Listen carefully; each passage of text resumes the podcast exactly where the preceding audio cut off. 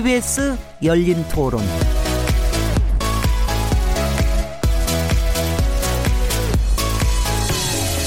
안녕하세요. 묻는다, 듣는다, 통한다. KBS 열린 토론 진행자 시민 김진혜입니다.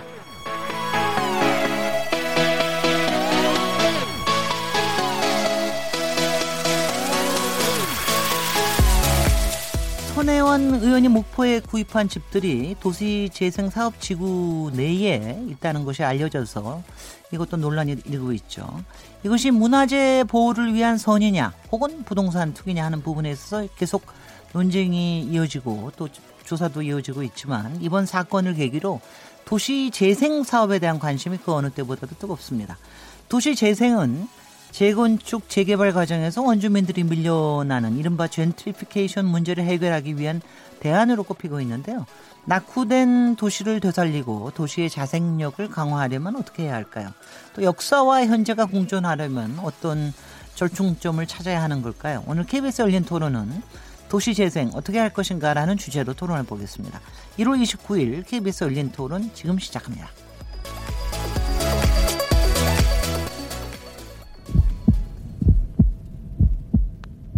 살아 있습니다. 토론이 살아 있습니다. 살아있는 토론, KBS 열린 토론. 토론은 라디오가 진짜입니다. 진짜 토론, KBS 열린 토론. 네, KBS 열린 토론 청취자 여러분께서 토론에 참여하실 수 있는 방법 안내해 드리겠습니다.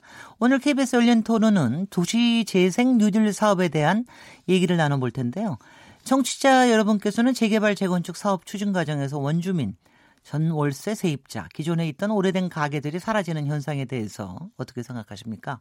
여러분께서는 도시 재생 사업이 기존의 재개발 재건축 사업의 문제점을 해소하는 대안이 될 수 있다고 보시는지요? 낙후된 도시를 정비하는 과정에서 가장 중점을 둬야 할 가치는 무엇이라고 보시는지 그 과정에서 투기 논란이 일어나지 않으려면 어떤 해법이 필요한지 청취자 여러분들의 다양한 생각을 듣고 싶습니다. 오늘도 청취자 여러분의 목소리를 직접 들어보는 시간을 마련했는데요. 02-368-1001번부터 1003번까지 석대의 전화로 참여하실 수 있습니다. 문자는 샤프 9730번으로 참여하시면 되고요. 단문은 50원, 장문은 100원의 정보 이용료가 붙습니다. KBS 모바일 콩 그리고 트위터 계정 KBS 오픈을 통하시면 무료로 참여하실 수 있습니다. KBS 열린 토론은 매일 새벽 1시에 재방송되고요. 팟캐스트로도 언제 어디서든 들으실 수 있습니다. 청취자 여러분들의 열띤 참여를 기대합니다. 아, 오늘 KBS 열린 토론 도시 재생 어떻게 할 것이다라는 주제로 얘기 나눠볼 텐데 함께 토론하실 패널분들 소개해드리도록 하겠습니다. 권대중 명지대 부동산 대학원 교수님 나오십니다. 네, 안녕하세요. 우리 여기 아주 단골 패널이 되셨습니다. 네, 편창흠 세종대 공공정책대학원 교수님 자리, 자리하셨습니다. 네, 안녕하세요. 편창흠입니다. 서민호 국토연구원 도시재생연구센터장님 나오셨습니다. 안녕하세요. 서민호입니다. 세, 세종시부터 오시느라고 수고 많이 하셨습니다. 네. 이영범 경기대 건축학과 교수님 자리하셨습니다. 네, 안녕하세요. 이영범입니다. 네. 어, 사실 이거 오늘 제목을 도시재생 어떻게 할 것인가 이렇게 제목을 마치 아무것도 지금 안 하고 있는 것처럼 얘기를 했는데 사실은 뭐 저 도시 재생 사업이라고 하는 거는 이명박 정부, 박근혜 정부에서도 많이 했고 특히 문재인 정부에서는 도시 재생 뉴딜 사업이라는 거로 해서 사실 2년 전부터 굉장히 적극적으로 움직이고 있습니다. 그래서 이제 이 부분에 대해서 마침 이제 오늘 토론이 이렇게 이루어진 것이 사실은 제가 열린 토론에 이 도시재생에 관련된 토론을 하자고 제가 제안을 했었는데 한 번도 안 받아들여 주시더니 손혜원 의원 사건이 났는데 손혜원 의원 그 저기가 문화재 지구뿐만이 아니라 도시재생 지구 안에도 들어 있다 그러니까 도시재생을 겨우겨우 여기 의제로 잡게 됐습니다. 예.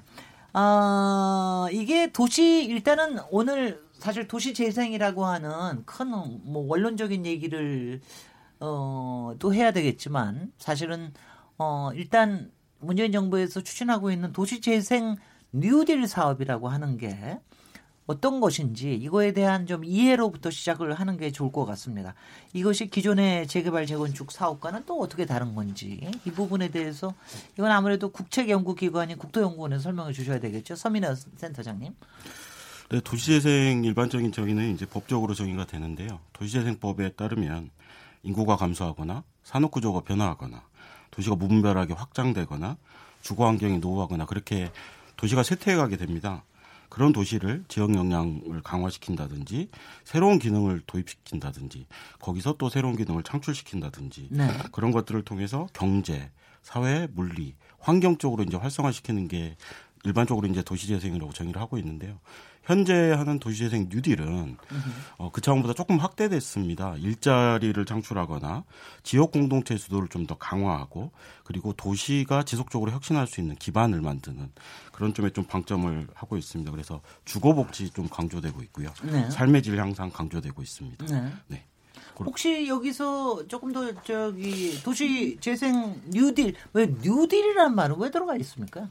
이, 이거는 변창흠 교수께서 설명해요. 네. 뉴, 왜 뉴딜입니까? 뉴딜 사업하면은 저희가 루즈벨트 대통령이 대공황 시절에 했던 뉴딜 사업이라고 이제 얘기했는데 이게 뉴딜이 그만큼 효과가 클 수 있다는 뜻에서 뉴딜을 붙인 건지. 그런 의미가 포함되어 있다고 봐야 되겠습니다. 네. 사실은 이제 앞에서 서민호 센터장님께서 잘 설명해 주신 것처럼 어, 이 도시재생 사업이 도시재생 특별법이 2014년에 제정되면서 이미 시행이 돼서 2014년에 13개 선정이 됐고 2016년에 33개가 선정이 돼서 총 이제 46개가 전국적으로 시행이 됐는데 어, 한 구역에서 네. 정부가 지원하는 금액 자체가 워낙 작았고 네.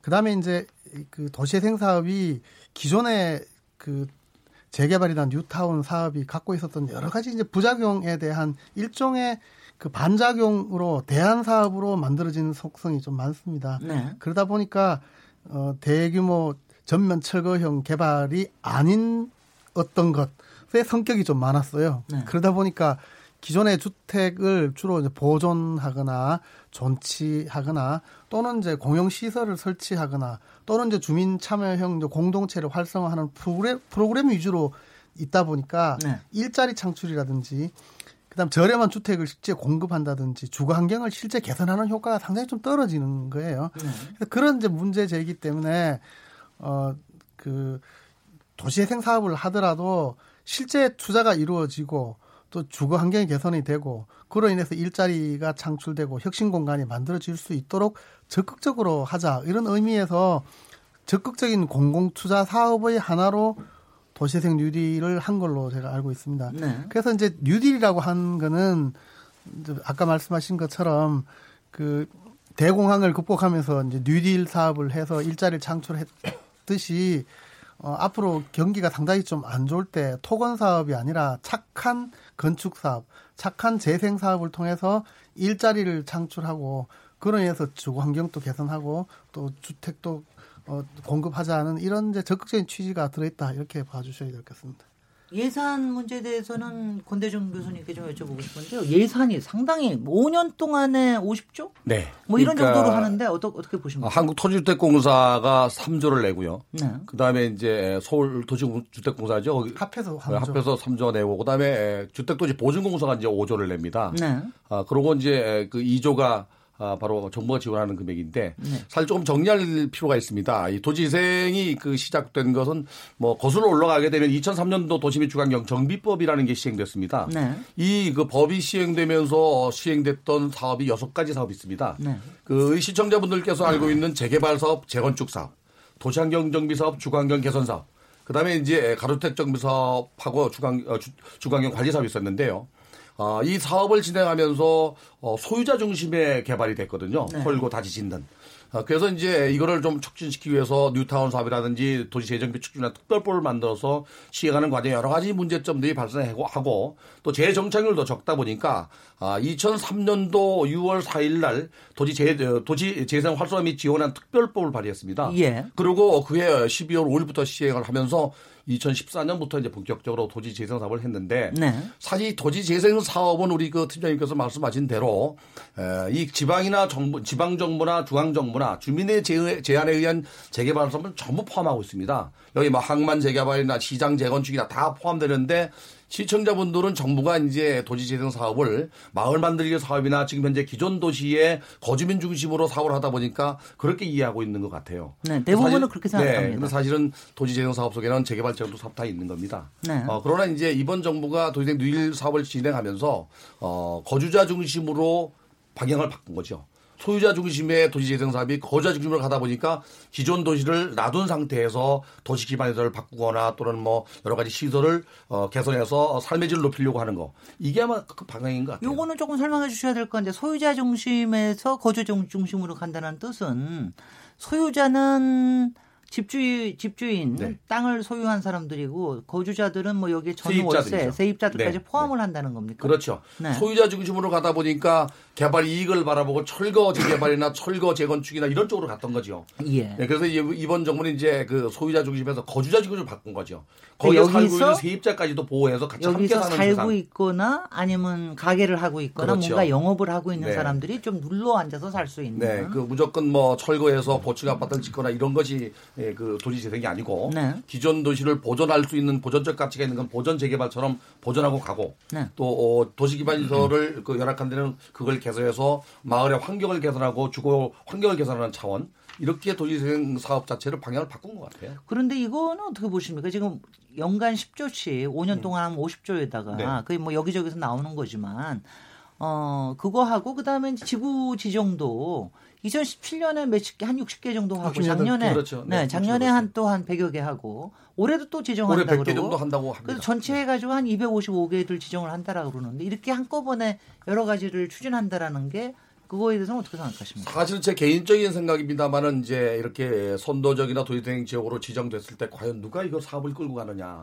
그게 저 어, 문제입니다. 전문가도 부족하고 또 그걸 뭐 무작정 그 지정해서 돈을 내려보낸다고 해서 어, 이 사업이 잘 진행되는 건 아니거든요. 네. 그리고 이제 지방자치단체도 어, 이 마을 전문가라든지 도시재생 전문가 부족한 상태거든요. 네. 그래서 이렇게 지정을 해서 무조건 그 정부가 돈으로 지원할 게 아니라 마을 사람들이 참여해서 그들이 그 마을을 만들어가는 주민주도형 어, 도시 재생 사업이 사실은 활성화돼야 된다고 생각해요. 알겠습니다. 이 지점에서 이용범 교수님이자 또 건축가이시기도 한데요.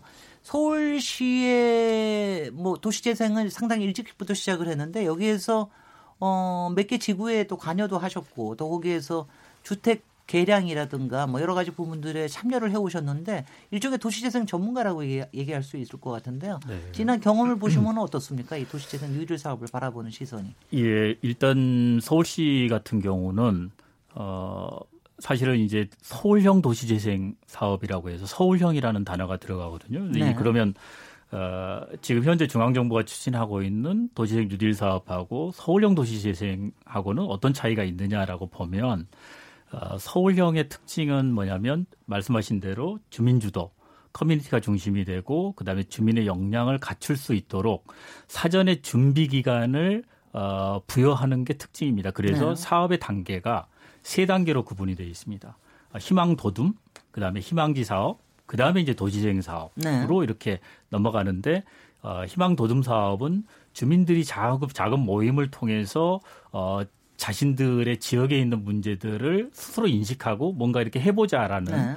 어, 그래서 이제 예산 지원도 뭐 대략 한 3천에서 어, 한 5천만 원 정도 그렇겠네요. 사이. 네. 그래서 한 1년 정도 희망 도둠을 하고 나면 그 다음에 이제 뭐 거점 공간을 작게나마 만, 만들어서 자신들이 하고 싶어 하는 마을 사업들을 할 수 있게끔 해 나가는 그 다음 단계 사업으로 대략 한 1억에서 한 1억 5천 뭐 이런 정도로 지원을 해 주거든요. 네. 그래서 어, 한 2년 정도의 어떤 자기 어떤 역량을 갖추고 아 이게 도시재생에서 우리들이 해야 될 일이 이런 거구나라는 것들을 주민들이 어느 정도 어, 이해를 할 때에 그때 이제 활성화구역으로 지정돼서 도시재생 사업에 상당 부분의 예산이 들어갈 수 있는 뭐 이게 이제 서울형 도시재생 사업의 서울에는 지금. 그래서 그 활성화지구로 도시재생지구로 얼마 몇 개, 어떤 게 지정이 돼 있죠? 뭐 예를 들면 우리 시범 자- 사업이 있었던 것 같은데. 네네네. 창신승인이 이제 사실은 네. 서, 어, 어, 서울시에서 어, 첫 번째로 이제 도시재생 사업을 했던 거죠. 그런데 이제 여기는 동대문 쪽 지역. 네, 네, 성곽 바로 바깥쪽에. 네. 근데 이제 이거는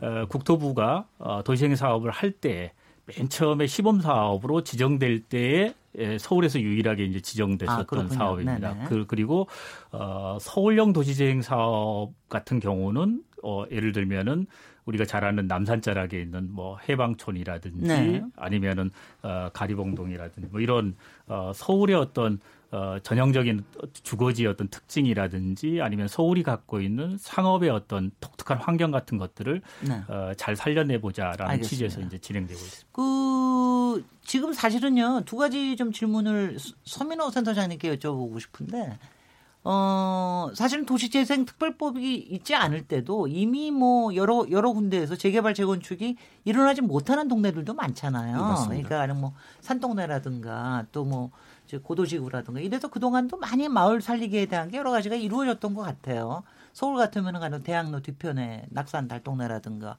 부산 같으면은 뭐 감천 마을이라든가 이런 데 같은데 근데 그런 것들이 이미 있는데 꼭 이렇게 뉴딜 사업 도시 도시 재생 사업을 특별히 해야 되는 이유가 있느냐 하는 거 하나 하고요.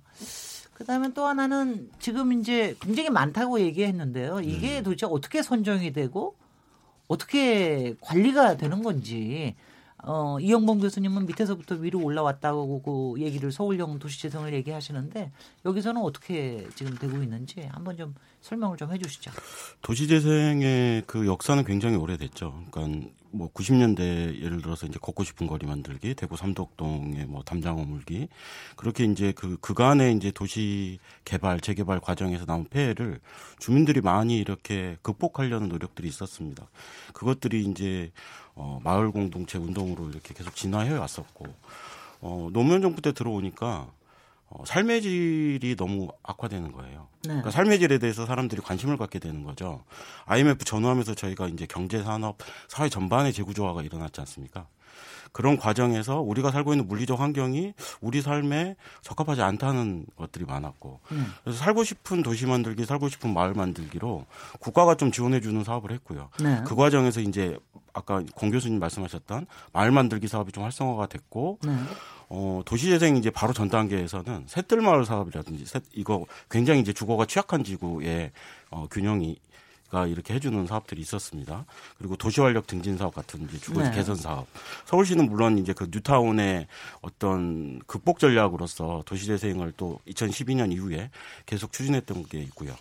그 과정에서 이렇게 사업이 잔잔하게 계속 진행이 됐는데 글쎄 말이죠. 국가적인 차원에서 보니까 네. 어, 이게 지자체만의 힘으로 주민들만의 힘으로 도저히 극복이 불가능한 겁니다.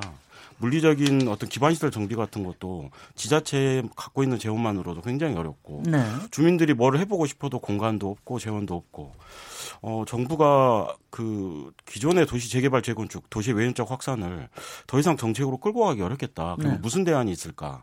거기서 이제 도시 재생이 하나의 대안으로 떠오르고 어, 재생을 하기 시작했죠. 근데 도시 재생 뉴딜이 나오기 전에는 연에 한 15곳, 1,500억 정도 지원됐습니다. 그게 이제 뿌려지면 솔직히 얼마 그렇게 큰 돈도 아니고 전국의 세태 지역이 그당 2013년만 해도 64.8% 정도 됐거든요. 네.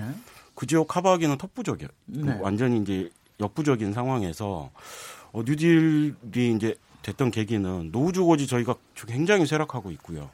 어, 삶의 질도 계속 열악하고 있고요. 지방 도시는 먹고 살 게 없다고 음. 아우성이고요. 어떤 식으로 극복을 할 거냐. 재생을 국가적인 차원에서 좀 확대해서 균형 발전도 이루면서 어, 주민들의 삶을 보장하는 차원으로 확대해 가야겠다. 뭐 그런 네. 식으로 접근을 했던 게 아마 지금까지 이제 과정인 것 같고요. 네. 두 번째 죄송합니다. 두 번째 이제 말씀하셨던 거 어, 저희가 이제 재생 사업 선정은 그렇습니다. 중앙 공모 방식이긴 한데 뉴딜 사업에서 조금 다른 점은 기존에 100% 중앙 공모였다면 지금은 어, 국가적으로 큰 프로젝트가 아닌 어, 근린을 재생하는 프로젝트는 네. 지방에서 선정하게 하는 권한으로 좀 바뀌었던 측면이 있습니다. 바뀌는 네. 측면이 있습니다. 그래서 지방에서 어, 주민들끼리 이렇게 주민 수요를 받아서 사업 계획서를 만들고 그것들을 중앙이 이제 공모하면 사업 계획서를 내서 어, 평가하고 해서 선정하는 과정을 거치고 있고요. 그래서 지금 도시재생 뉴딜 사업의 물량 중에 한 70%는 어, 지방에서 선정 권한을 갖고 있고 네. 한 30%는 중앙에서 선정 권한을 갖고 있습니다. 네. 선정이 되면 어 일단은 그 사업 계획서 중심으로 선정을 하기 때문에 구체적인 아주 세부 사업 시행 계획까지는 만들지를 못해요. 그렇겠죠. 그리고 이거는 뭐 처음부터 계획을 다 세울 수가 없는 거 아니에요? 맞습니다. 네네. 예, 그렇기 때문에 개략적인 사업 계획서로 그걸 선정한 다음에 그 다음에 이제 사업 계획, 계획서를 구체적으로 작성을 하게 됩니다. 그걸 네. 저희가 이제 활성화 계획이라는 걸로 얘기를 하는데 그 과정에서 이 사업이 어, 실현 가능한가, 거, 주민들이 어, 거버넌스 측면에서 실제로 5년 동안, 6년 동안 끌고 갈 수 있는 사업인가. 어, 사업 효과는 적절한가에 네. 대해서 어, 실현 가능성 평가 같은 걸 하고 계속 보완하는 과정에서 그게 승인이 되면 실제 이제 사업으로 넘어가게 되는 네. 그렇게 넘어가면 이제 4, 5년 동안 사업을 계속 하게 되는 과정이고요. 연도별로도 어, 국가 재정, 그러니까 국민들 세금으로 하는 사업이기 때문에 국가 재정이 들어가서 사업이 적절히 되고 있는가를 연차별로 이렇게 관리하고 하고 있습니다. 그리고 사업 이후에는 그 사업에 대한 어, 모니터링이라든지 성과 관리를 지금 이제 강화하는 네네. 하는 제도들이 마련되고 있는 걸로 알고 있습니다. 네. 변창 교수님 여기다가 조금만 더 얘기해 주시면 예, 예. 지금 이제 이렇게 해가지고 한 250개, 50조 정도를 한다 그러면 하나, 하나당 한 2천, 뭐, 얼마가 되나? 200억 정도 들어가나요? 200억 정도 들어가면은, 그러면은 그, 그 충분한 건가? 더군다나 이게 5년 안에 완성이 될, 그러니까 완성이라는 게 없는 거 아니야, 이런 그렇죠. 거는. 네. 차근차근 계속해서, 네, 네. 계속해서 바뀌는 건데, 그런, 어, 그 조금 설명을 해 주십시오. 예, 예. 네. 우선 이제 그 서민호 센터장님 그 약간만 좀 보완을 하면 몇 개 좀 그 계기가 있는데 이 재생 사업을 하게 된게 네. 재개발 사업에 대해서 옛날에 우리가 보면 상계동 올림픽이나 뭐 행당동 사람들이 비디오 보면 마지막 나중에 되면 이제 공동체에 대해 관심이 가지잖아요. 네. 그래서 이런 이제 재개발 반대 운동이 공동체 살리기 운동으로 이제 점점 이렇게 발전해 오는. 과정이 있는 거예요. 그 와중에 이제 그 참여정부 때 노무현 대통령께서 저 독일 갔다 오시면서 아니 독일은 이 농촌마저도 이렇게 살기 좋은데 우리는 이 살기 좋게 할 수 있는 방안이 없는가? 네. 이거를 이제 각 부처에 지시를 해서 그 국토부에서는 이제 살기 좋은 도시 만들기가 된 거고 살기 좋은 농촌, 살기 좋은 어촌 이렇게 된 겁니다. 그 중에서 네. 살기 좋은 도시 만들기가 이제 제도화가 된 겁니다. 그래서 네. 이제 지금 국토학회가 중심이 돼서 이제 공모도 하고 이게 이제 아까 서민호 센터장 말씀하신 것처럼 그러면 제도화되면 거기서 돈을 줘야 되는데 돈을 주는 방식이 도시활력 증진 사업이에요. 네.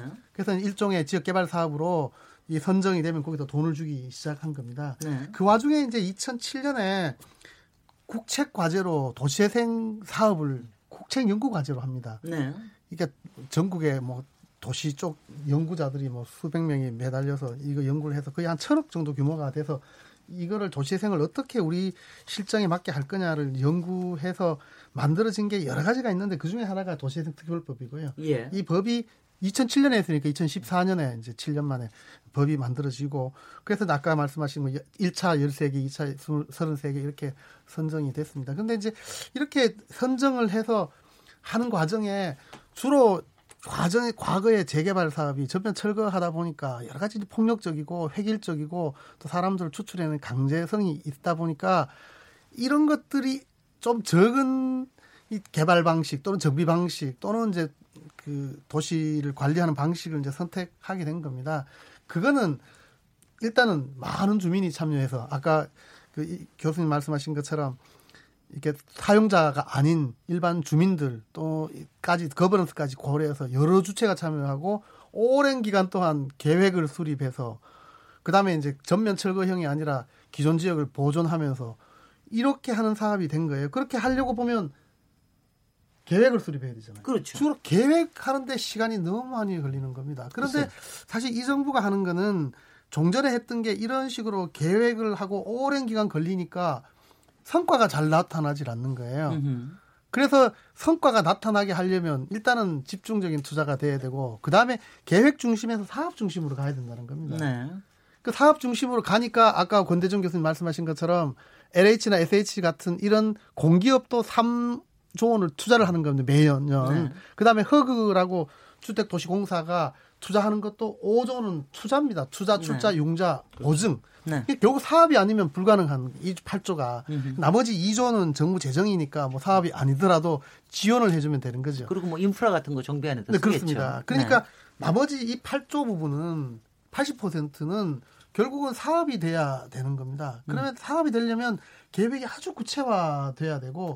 구체적인 사업으로 해야 되는데 문제는 넓은 지역을 구체적으로 하는 거는 두 개가 같이 병존하기가 쉽진 않잖아요. 네. 그러니까 짧은 기간에 사업으로 하려면 사업 계략적인 사업이 되는 거고 오랜 기간이 되면 성과가 떨어지고 그래서 예. 이게 참 이제 복잡한 문제가 지금 말이죠. 네 분이 다 전문가이시돼 가지고 지금 내용이 너무 전문적으로 흘러서 제가 조금 이제 그래도 전체적으로 알았다고 했고 조금 재밌는 주제를 좀 저기를 하겠습니다. 지금 이번에 이제 손혜원 의원이 목포에 저기 땅을 산 게 그게 문화재 지구뿐만이 아니라 도생 도시재생 사업 지구 2017년에 지정된 그 지구 안에도 있었다고 그래서 이 부분에 대해서 이게 뭐 투기다 아니면 그냥 문화에 관련된 투자다 뭐 이런 여러 가지 얘기들이 나오고 있는데 이 부분에 대해서는 이게 특히 이제 원도심을 활성화하기 위한 뭐 나름대로 고육지책이었다. 이 부분에 대해서는 패널분들 얘기를 잠깐 들으면 재밌을 것 같죠. 그죠?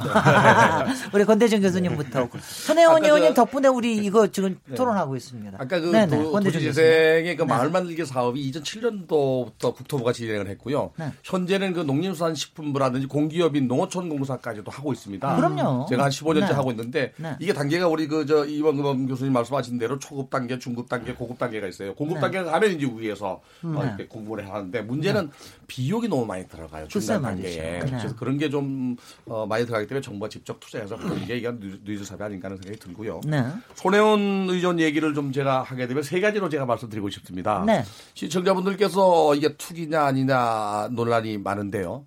만약에 손 의원이 그 지역이 근대 역사 문화 지구로 지정된 걸 알고 투자했다면 투기겠죠. 근데 모르고 했다면 의원으로서 어, 이거를 지정하게끔 압력을 행사했다면 권력 남용에 해당이 될 거고요. 둘 다 아니라면 아, 다른 사람의 명의로 만약에 부동산 취득한 것은 명의 신탁이 돼서 불법입니다. 단지 이제 이렇게 사람 명의로 산 거를 재단으로 넘겨서 그 지역을 활성화시킨다면 또 문제는 달라지겠죠. 네. 그러나 이제 목포 지역은 저도 가끔 갑니다만은 목포 지역은 적산가옥이라 해서 일정 시대 때 있던 건물들이 아직도 많이 남아 있습니다. 네. 근데 그런 지역이 이제 오래되다 보니까 도시가 슬럼화되고 거리가 아, 이렇게 비활성화돼서 이런 지역을 이제 손 의원은 좀 활성화시키고 싶었던 것 같아요. 네. 이런 지역은 목포만 있는 게 아니고요. 서울도 일부 있고 특히 부산에 많습니다. 부산도 많고 대도시보다 이 오래된 도시들은 아직도 남아 있습니다. 꽤 많아요. 예, 예. 그런 도시 이제 활성화를 유독 왜 목포에다 했을까? 네. 좀 어, 궁금하긴 한데 어쨌든 뭐 어, 어, 조사를 해봐야 알겠지만은 어, 순수한 뜻으로 이렇게 도시 재생 활성화를 하기 위해서 투자했다면 참 존경받을 만하고요. 네. 만약에 불법이나 탈법이 있었다면은 아마 이제 에, 그 처벌을 받거나 지탄을 받겠죠. 네. 그 굉장히 정치적으로 얘기하시네. 말이죠. 이거에 대해서는 저 국제 연구기관에 계신 분한테는 아- 제가 안 여쭤볼게요. 이영범 교수님께는 제가 좀 여쭤보고 싶은 게, 그러니까 소- 이게 도시재생 지구에 아까도 좀 거주민 위주로 하면 좋겠지만 거기에 이제 영향이 또 안 되기도 하고 그러니까 특히 이제 이게 외지인들이 와서 집을 사고 또 거기 이걸 고쳐가지고 뭐 뭐, 뭐, 카페도 만들고, 뭐 또 만들고, 뭐 문화시설도 만들고, 이러는 것들 또 많이 보시기도 했을 텐데요. 이 손혜원 의원 건을 어떻게 보십니까? 일단 손혜원 의원이 국회의원이라는 걸 빼고 얘기해 보시죠. 이렇게 외지인이 와서 이러는 부분에 대해서. 네.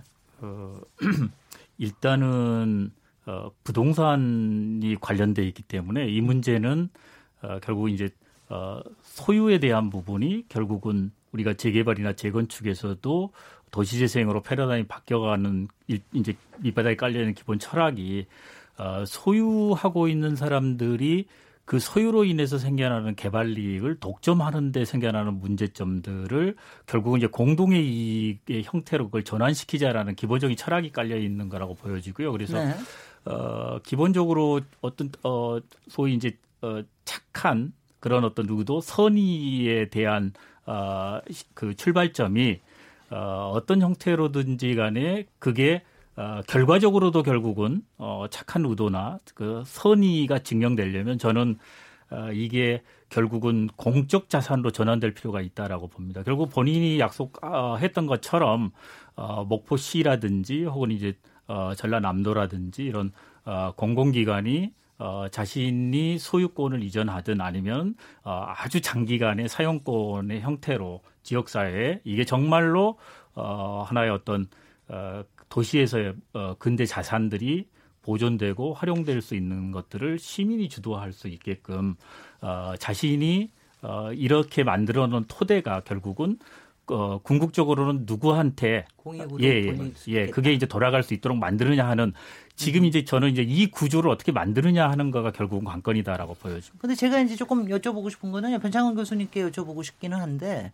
요걸 조금 얘기를 한번 해주세요. 왜냐하면 손혜원 의원을 음. 빼고요. 빼고서 한번 얘기를 해보면 어 그러니까 가령 이렇게 쇠락하는 지역이 있다. 이게 여기에 보면은 기존에 있는 사람들은 굉장히 아무 저기 뭐 기존에 무슨 가능성이 있으면 다 개발했겠죠. 그러니까 대개는 그러면 그냥 팔아버리고 가버리는데 어 이거는 그래도 그거를 뭔가 활용을 하겠다 싶어가지고 여기에 와서 외지인이긴 하지만 여기에 와서 뭔가를 좀 성공시킬 수 있게끔 뭔가를 투자를 한다. 그러면 이거를 나쁘다고만 봐야 됩니까? 어떻게 해야 됩니까? 그리고 그런 게 실제로 일어나지 않으면은 뭔가 촉진이 되기 어렵지 않습니까? 어떻습니까? 그 부분에.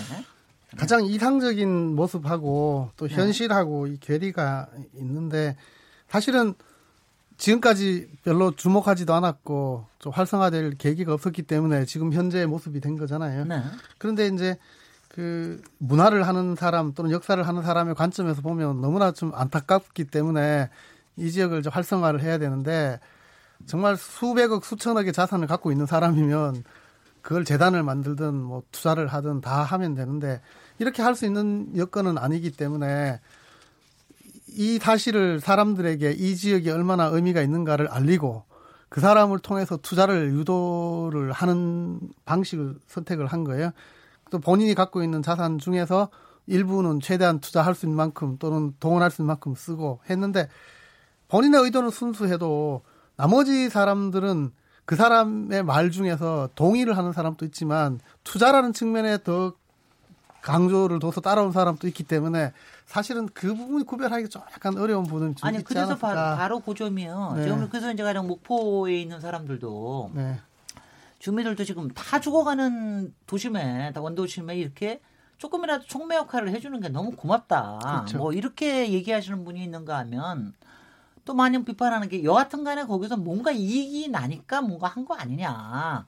뭐 이런 얘기를 하는 사람도 있는데 일반적인 거로요. 네. 조금 보는 게 도시 재생 지구나 뭐 이렇게 정했을 때 솔직히는 지금도 그 걱정을 많이 하지 않습니까? 도시 재생 지구가 아니라 하더라도 뭔가 조금만 잘 될 것 같으면은 외지인들이 들어와 가지고 집 사고 땅 사고 뭐 이래 가지고 뭐 카페로 바꾸고 이래가지고 임대료 올리고 이런 짓들을 많이 하잖아요. 네, 네. 그래서 젠트리피케이션이 그래서 원주민 쫓겨나고 그러는데 그런 극- 극- 한 극한의 상황과 지금 또 일부는 또 얼만큼은 투자를 누가 해줘야지 뭐가 그렇죠. 촉진이 되는 거 아니겠어요? 그러니까 요 사이에 이런 이런 좀 그게 어, 그러니까 어떻게 구분을 해야 결국은 됩니까? 이제 지역의 관점하고 또 주민의 관점이 다른 거지 않습니까? 네. 그러니까 아까 제가 말씀드린 것처럼 가장 이상적으로는 이 지역의 의미에 대해서 주민들에게 아까 서울시에서 한 것처럼 교육을 하고 참여를 해서 그 다음에 스스로 이 지역이 얼마나 의미 있는가를 알고 그걸 통해서 작은 자산들을 모으고 그걸 통해서 이제 뭐 조합을 만들든지 공동 자산을 만들고 그 다음에 이제 홍보를 해서 외부 자- 유치하고 이런 절차를 밟는 게 가장 이상적이죠. 그럴 때 주민이 스스로 할 수 있으면 좋은데 그게 안 되기 때문에 정부가 나서건 시민 단체가 나서든 또는 중간 지원 조직이 나서서 그 사람들을 교육시키는 게 이제 이상적인 방법이고 그보다 조금 더 이제 공익성이 약한 부분은 누군가가 이제 선도적인 투자자가 있어서 먼저 투자를 하고 그 다음에 다른 사람들을 자극을 해서 연속적인 투자가 이루어지도록 만드는 민간 투자가 없이는 도저히 활성화가 안 되죠. 솔직히. 그래서 이제 도시재생 뉴딜이라든지 이런 거는 민간 투자가 없는 상태에서 공공이 먼저 선도적인 투자를 하는 거죠. 그렇죠. 주로 이제 거점 투자를 한다든지 인프라를 개선한다든지 이런 것도 있고 또는 이제 프로그램이라 해서 이제 주민들을 교육시키고 또 주민들 참여를 유도하고 다양한 그 활성화된 계기를 마련해줘서 스스로 이 지역의 의미를 깨우치게 만드는 방식을 하는 아니 거죠. 근데요, 저, 저 솔직히는요. 조금만 우리 여기 다 전문가들이고 프로들 다 계시니까 너무 좋은 얘기만 하지 마시고 음. 왜냐하면 솔직히는 어떤 지역이 일단 활성화가 되려 그러면은 거기서 사업도 일어나고 집도 좀 고쳐지고 집도 좀 새로 지어지는 것도 있어야 되고 하려 그러면 민간 투자라고 하는 게 개입이 안 될래 안 될지 안 될 수가 없지 않습니까? 그러다 그렇습니다. 보면 네. 그러다 보면 부동산 값도 조금 올라야 되는 거고 네네. 실제로 오르기도 하고 그거는 맞는 그렇게 되는 거죠. 그 자연스러운 현상 아닙니까? 그렇죠. 도시재생 뉴딜도 결국은 네.